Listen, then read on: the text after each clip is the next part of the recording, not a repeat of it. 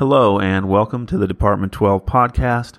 I'm your host, Dr. Ben Butina, and today I am asking you for some advice on behalf of Dr. Adrian Walton, who reached out to me recently on LinkedIn with this question Dr. Butina, what advice can you offer me in incorporating my PhD in my job search? I ask you because I see you have your PhD in IO. Mine is in psych with a focus on IO, but I've been told I need to dumb myself down because I appear overqualified. I'm considering a PHR or CPLP certification. Uh, and listeners, for those of you that don't know, those are HR and uh, learning and development certifications, respectively. My focus is organizational development, and I would love to continue in that area. Any feedback or suggestion is greatly appreciated. Now, I've never um, dealt with this problem before, and uh, I didn't want to speculate because you know this is a serious question. Somebody's you know working on a career issue here. I don't want to wing it, so I want to ask you, the audience, for some help.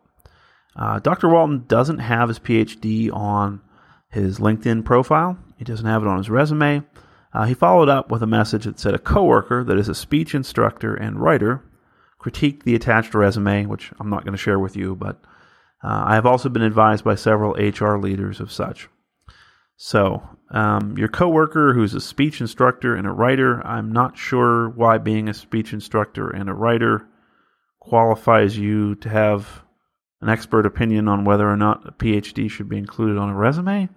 Um, not sure where that's coming from.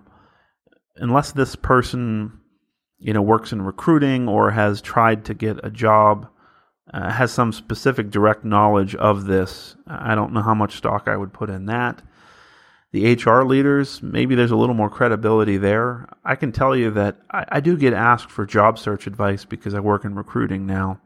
Some of the advice that I give is directly contradicted by advice that other recruiters and HR people give.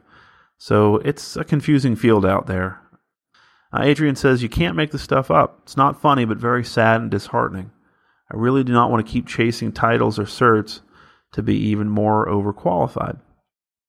He says he will appreciate any advice because it's very disheartening to work so hard for a degree that you have to minimize or cannot show. And yeah, I agree, Adrian, that really sucks. So, audience, have you dealt with this?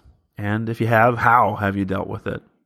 Um, do you think that working in organizational development, you should downplay a PhD? I don't know. What do you think out there? Um, check the show notes or reply on Twitter. Talk to you soon.